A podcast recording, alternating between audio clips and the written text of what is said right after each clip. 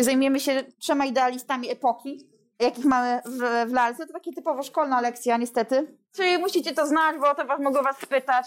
Więc e, dlatego że to, to musimy sobie zrobić. Mamy trzech idealistów e, epoki. Kto jest nazwany ostatnim z romantyków? Romantycy muszą wyginąć, dzisiejszy świat nie dla nich. Ignacy Rzecki bardzo dobrze. O Wokulskim się mówi nawet, że walczą w nim dwie osoby. Wielokrotnie to się mówi. I tutaj kolejny mem.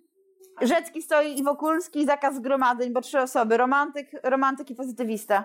Dwóch romantyków i pozytywista. Jakie cechy romantyka, takiego idealisty romantycznego, zauważacie w Ignacym Rzeckim? Jakie cechy jego biografii też mogą świadczyć o takiej biografii romantycznej? Jakie elementy? Brał udział w czym? Brał udział Ignacy Rzecki. Dobra, czyli na pewno patriota. Walczy o wolność. Brał udział w wiośnie ludów. To była wojna e, austriacko-węgierska i on walczył po stronie Węgier, bo poczuł, że trzeba walczyć o wolność. Dla niego te Węgry, które nagle powstają, walczą o swoją wolność, były jakimś takim odzwierciedleniem tego, że to się może też niedługo wydarzyć w Polsce.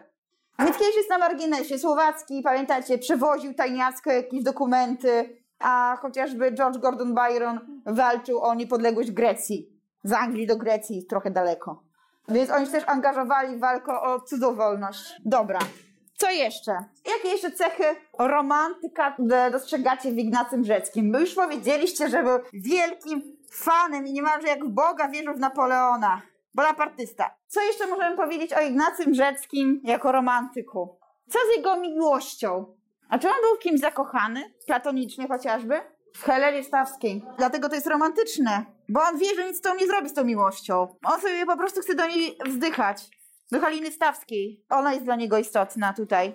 Jeżeli się pojawia jakakolwiek kobieta, ale on oczywiście nie bierze tego pod uwagę, że to się może, nawet się nie stara o jej względy. Zero takiego myślenia biznesowego, ochrzania w myślach i swoim pamiętniku Wokulskiego za to, że ten kupuje za drogo kamienicę, prawie schodzi na zawał, jak się o tym dowiedział, a sam e, mając iść e, pomóc zarządcy i poznając wszystkich lokatorów kamienicy Wokulskiego, sobie, o nie, ci nie muszą płacić, o nie, ten też nie.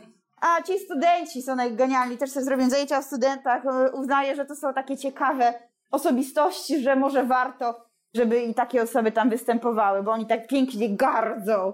Mają w sobie tę siłę, żeby mówić, że nie możemy płacić. To jest piękne, to jest e, przyszłość studenta, nie? No i też ma na pewno stałych przyjaciół. To jest mała grupa znajomych, to jest taki trochę... On jest jednak introwertykiem. I ma tego przyjaciela, jak on się nazywał? E, pomijając psa. August Katz, to jest jego przyjaciel, który popełnił samobójstwo. To jeszcze doświadczenia śmierci przyjaciela. Słowacki to samo przeżyje. Dużo się mówiło przecież e, o tych samobójstwach. August Katz popełnia samobójstwo, a właściwie do, to do jemu dedykuje swój pamiętnik. Do niego się zwraca w swoich myślach i w swoim pamiętniku Ignacy Rzecki, prosząc go o ocenę wielu sytuacji. Nie więc ten stały przyjaciel August Katz. Dlaczego August Katz się zabił? Jak oni już uciekali, to trwało bardzo długo. Przemierzali różne miejsca. Że miał traumę wojenną, nie? On tam wielokrotnie wpadał w szał bojowy, tak że to było przerażające nawet dla Rzeckiego. Że dźgał po prostu, tak że krew tryskała. I może właśnie to był wynik po prostu traumy po tych wszystkich przeżyciach wojennych. Że on sobie nie, nie wyobrażał sobie, że oni wrócą do kraju będą normalnie żyć. Po czymś takim się nie da wrócić, nie? Po takich doświadczeniach do normalnego życia i co, miał być dalej subiektem w sklepie? Tak normalnie? Nagle, da, nagle podawać damom y, z arystokracji rękawiczki? Rzecki dawał radę, nie? Wrócił do codzienności, więc mimo wszystko potrafił jeszcze też przejść z tego romantycznego boju, ale jak spotkał Wirskiego, tego zarządcę k- kamienicy, już później kamienicy Wokulskiego, to od razu znaleźli temat ten o wspólnych wyjazdach za granicę i byciu żołnierzem. Bardzo wzruszająca i symboliczna jest scena śmierci Rzeckiego, bo kiedy mówią, że romantycy muszą wyginąć, dzisiejszy świat nie dla nich, Rzecki faktycznie ginie, bo wchodzi nowa epoka, epoka pozytywizmu. Ale jak umiera, to ma w e, kieszeni tego, tej marynarki karteczkę z napisem no, no, Miss Moriar, nie wszyscy umrą. Nie wszyscy umrę, zostanie po mnie pamięć, zostaną po mnie pamiętniki, a może zostaną jeszcze na tym świe- świecie tacy romantycy jak ja. Że romantyzm się nie kończy. Że on, to, jakby to jest ta jego śmierć też z tą karteczką jest wyrazem niezgody na to, że romantycy muszą wyginąć, bo faktycznie muszą wyginąć. Dzisiejszy świat nie dla nich, ale nie znaczy, że wyginą. Że zawsze będą te osoby gdzieś y, wyrzucone poza schemat indywidualiści, którzy będą sobie zadawać pytania o sens istnienia. Julian Ochocki, pozytywista, kuzyn Łęckiej, arystokrata, naukowiec. Wierzy w ewolucjonizm, bo on chce partnerstwa pod kątem takim naukowym, a nie do wzdychania. Jak już czytaliśmy sobie wczoraj, Starski mówił, że to bogaci ludzie wymyślili taką miłość romantyczną, bo te kobiety mają białe dłonie, a mężczyźni mają czas, żeby te kobiety adorować, kiedy mają pieniądze. Jemu nie zależy na pieniądzach Ochowskiemu, chociaż mówi, że chciałby je mieć na badania. To nie jest jego głównym celem. Jeżeli partnerka to taka, której będzie mógł pokazać laboratorium i która razem z nim będzie pracowała na zasadzie partnerstwa. Będą ra razem się rozwijać. Ewolucjonizm i utylitaryzm. Ewolucjonizm społeczny, że społeczeństwo się rozwije, rozwinie i te wynalazki muszą być utylitarne, czyli użyteczne, czyli to, co on stworzy jako naukowiec, ma służyć społeczeństwu. I on marzy o stworzeniu maszyny latającej. On chce przypiąć ludzkości skrzydła. Wierzyć, że dzięki temu społeczeństwo wskoczy na wyższy poziom. Ciekawe bardzo. I on wtedy wypytuje tak bardzo Wokulskiego. Wokulski go fascynuje. On wypytuje Wokulskiego, jak to było latać balonem. A ten mówi, początkowo, za pierwszym razem to było fascynujące, a później zwykłe. A jak wyglądają ludzie z góry? Go pyta. Jak mrówki, jak wyglądają tramwaje i tak dalej, jest zafascynowany tym wnoszeniem się. Co on sądzi o miłości? Ona gardzi miłością. Nie ma czasu na miłość właściwie, bo on mówi, że nie ma na to czasu. On ma wielki kompleks tego, że mając e, 28 lat nic wielkiego nie stworzył. Całe dnie czyta, uczy się, siedzi w laboratorium jak krew w piach. Kobiety odwracają uwagę zresztą od nauki i poświęcają się dla innych, a on chce się poświęcić dla społeczeństwa. Jest też scjentystą, to znaczy wierzy w naukę. Nie mieli ze scjentologiem, to tylko Tom Cruise. To już wiemy. Rozwój, ewolucjonizm, utylitaryzm.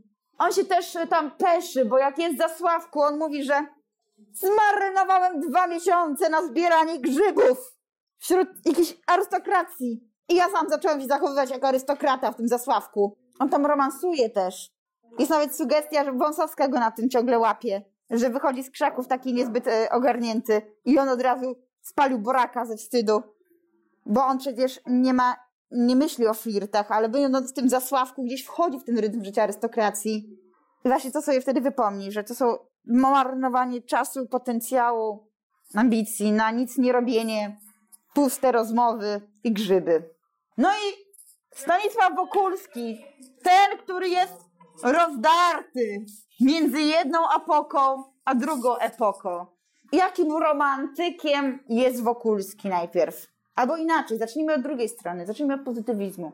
Jaki pozytywistą jest? Nieustanny rozwój to też jest jego prywatna ewolucja, jest też ewolucją społeczeństwa, bo wierzy w emancypację kobiet. Daje Mariannie maszynę, żeby zaczęła na siebie zarabiać. Helenę Stawską też e, wsadza e, za radę sklepową, może zarabiać. Wierzy w to tak, że kobiety mogą iść do pracy. Pomaga Węgiełkowi, pomaga braciom Wysockim, tak, wyjść z tej biedy, więc ten organicyzm się nam tutaj też pojawia. Inwestuje w naukę. Nawet jest gotowy dać ten z milion rubli, jakie ma Geistowi, jakiemuś profesorowi duchowi na stworzenie metalu lżejszego od powietrza. Marzy sobie o tym, że on może powinien zostać po, takich, po stronie takich ochockich i geistów. Potęga nowoczesności, chociażby ten lot balonem. Ceni sobie pracę, pracował przecież u Hopfera, u Mincla, pomnaża majątek na wojnie.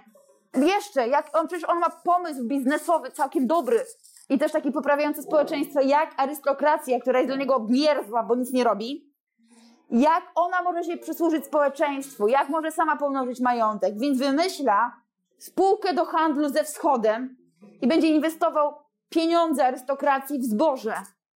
Tak? Czyli to też jest taki rozwój społeczny. I że oni będą inwestorami, on za ich pieniądze zrobi wielką spółkę, oni będą zarabiać, a jednocześnie będziemy mieć jakiś swój prywatny biznes w kraju. Studiuje przecież. Taki fanatyk tego scjentyzmu. Studiuje w szkole przygotowawczej, szkole głównej. Tworzy różne wynalazki. Pamiętacie, jak Grzecki opowiadał te jego wynalazki? Mini maszyny latające, które się rozbijały o ściany? Gaz wybuchał? Nawet go tak nazywają, że jest jakiś tam wynalazcą. Jak nawet pojedzie na zesłanie, to będzie prowadził badania na temat roślinności syberyjskiej. Także wszędzie gdzieś będzie widział jakiś powód do, do badań. Realizuje te wszystkie hasła epoki i nie razi go człowiek z niższych grup społecznych. Jezu, powiedziałam to jak Makłowicz, przepraszam. to jest Wokulski jako pozytywista. I jeżeli Wokulski, Wokulskim nie byłoby porównał tych pierwiastków, tylko przeważałby pozytywista, to jaki widzicie koniec dla niego? Jak odczytujecie zakończenie powieści? I gdyby był jednak bardziej pozytywistą, to by się nie zabił. To co by zrobił? Powlekałby do Geista, tak jak niektórzy mówią, że tam inwestuje pieniądze, tam się rozwija, tworzy laboratorium. A Wokulski jako romantyk tym razem. Jakie cechy? Rozrzutny na miłości. On jest ślepo zakochany bez wzajemności na dodatek. W obrazie, który sobie wytworzył, to też jest miłość platoniczna. On jej dokładnie nie zna. Nawet mówi sam, że gdyby miał okazję ją poznać, to pewnie by była zwykła. Nawet ją porównuje do zwykłej dziewki od krów. Testuje się z hipnozą, wierzy, że może kogoś oczarować. Ma próbę samobójczą po drodze do Skierniewic. Podejmuje też nagłe decyzje. Układa mu się w tym Paryżu i nagle pyk, list od prezesowej, no i on już jest y, z powrotem w Polsce. Znowu jak mu nie wyjdzie z Izą, to znowu myk, ucieczka do Paryża. Szybko. Szybkie decyzje. Bardzo impulsywny, ale też patriota. Walczył w powstaniu styczniowym, był zesłanym na Syberię, a później się okazuje, że jednak nie patriota, bo handluje z Rosjanami bronią. W dużej mierze ma też, jest samotnikiem. Zobaczcie, że on nikogo do siebie tak na 100% nie dopuszcza. Nie? To my jesteśmy z jego myślami jako czytelnicy, ale ani Rzecki nic nie wie, muszę się domyślać. No i Szlagbaum sam, taka samotna wyspa. Ciągle sam, ciągle gdzieś odklejony. No i rozdarty wewnętrznie, jak bohater e, ludzi bezdomnych, których będziemy czytać. Rozdarty jak ta sosna. Nie wie, czy wybrać miłość, czy poświęcenie się dla społeczeństwa i to w nim ciągle walczy. Więc ten romantyk to jest ten, który ciągle jest w wewnętrznym, jakiej wewnętrznej walce. Arystokracja jako autorytet, a jednocześnie nie ogardzi, bo to romantyk. Wielbi i gardzi. Wielbi Łęcką i nie ogardzi. Ona jest dla niego nieciekawa, a jednocześnie jak ona ładnie mówi. Jak ładnie wygląda. No cały czas gdzieś tam się łudzi, jest rozdarty. Pamiętacie tę jego scenę z książkami? Jak on przeżywa kryzys, jak już wiadomo, że ten jego związek z nią nic tam się nie uda, to on się zamyka, na kilka tygodni. Ludzie nie wiedzą, co się dzieje, czy on żyje w ogóle, czy nie, nie, nie wziął leków i na przykład nie umarł. Tak, nie popełnił samobójstwa i co? I czyta książki. I przeżywa te historie bohaterów. Jak Werter, te książki zbójeckie. No i jeżeli on jest jednak bardziej romantykiem, to jak skończył? Jak czytacie zakończenie? Umarł. Co sobie zrobił? Wysadził się w powietrze. No, musi być z hukiem. Niektórzy mają dobre wejście, on być może miał dobre wyjście. Jest też w nim coś, takiego, że on jest fascynujący jako postać napisana, bo on ma niesamowitą wolę przeżycia, przeskoczenia, a popełnia samobójstwo. Jest człowiekiem paradoksów. Może pamiętacie taką scenę, kiedy on wrócił do sklepu Hopfera i tam wszedł do chłopaków, żeby się przywitać i ostatecznie pożegnać. I Wrzecki nam to opisuje. I tam w piwnicy oni byli, gdzie on kiedyś tam był i tam sobie schodził czytać książki, tam się uczył, żeby mu schodzić do szkoły przygotowawczej. I on zeskakuje do tego podziemia i Rzecki opis, opisuje to z góry. Tam jest piwnica, nie? Że co chwilę z tej pary, która buchała z tych pieców, z tych kotłów, które tam były, wyskakiwała czerwona twarz, zalana potem i te ręce, yy, które się wspinały i opadało. I znowu się wychylała twarz jak jakiś potwór, jak jakiś smok. To był Wokulski, bo chłopcy powiedzieli, co trudno wyjść z piwnicy, jak brakuje schodów. I to był symbol tego, że on usiłuje się z takiego bycia zwykłym pracownikiem winiarni wydostać do lepszych klas. I że on chce iść do tej szkoły, do szkoły przygotowawczej, do szkoły głównej, chce być studentem, chce być lepszy od nich. I oni zaczęli się z niego śmiać, że co trudno wyjść, jak nie masz schodów, co? Trudno. I on się tak zawziął, spadał, nie potrafił podskoczyć tak, żeby się, żeby się wybić i wyjść z tej szczeliny, nie? W suficie. Ale to zrobi. I będzie tak zażenowany, że jak stamtąd wejdą, to nie będzie do Rzeckiego nic mówił w ogóle.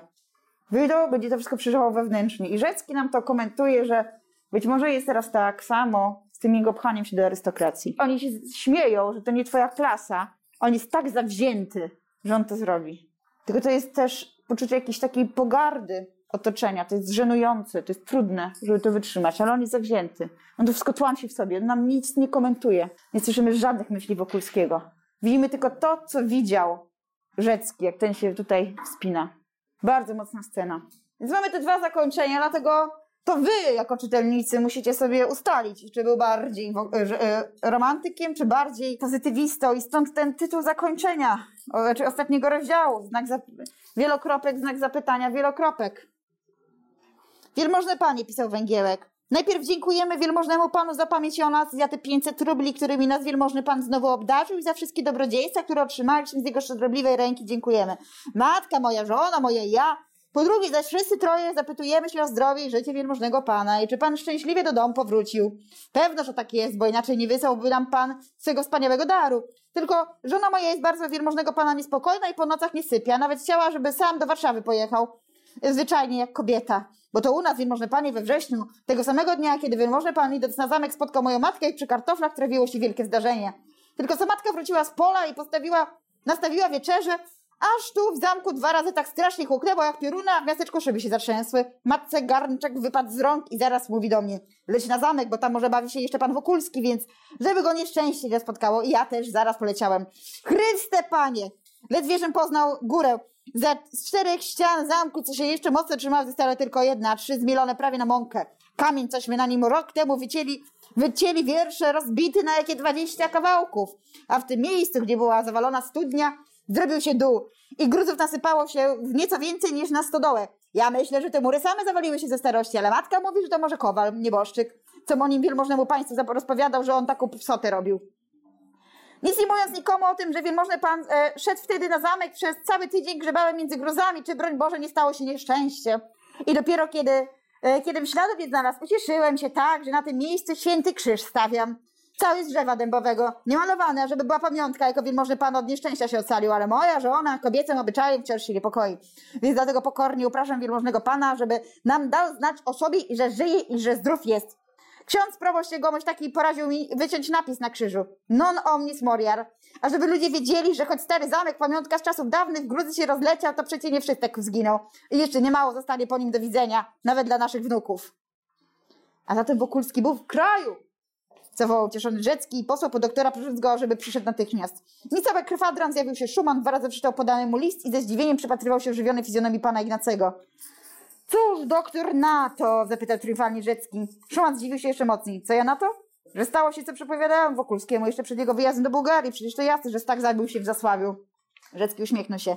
Ale zastanów się, panie Ignacy, mówi doktor z trudnością hamując wzruszenie. Pomyśl tylko, widziano go w Dobrowie, jak kupował naboje, potem widziano go w okolicach Zasławka, a nareszcie w samym Zasławiu. Myślę, że w zamku musiało coś kiedyś zajść między nim a tą, tą potępienicą, bo nawet mnie raz wspomniał, że chciałby zapaść się pod ziemię tak głęboko jak studnia zasławska. Gdyby zechciał się zabić, mógł to zrobić dawniej, zresztą pistolet by wystarczył, nie dynamit. Mówi Rzecki. To też zabijał się, ale że w każdym calu była to wściekła bestia, więc mu pistolet nie wystarczał. Jemu trzeba było lokomotywy, żeby zginąć. Samobójcy umieją być wybredni. Wiem o tym. Z tym was porzucam dzisiaj, bo się skończyła nasza lekcja.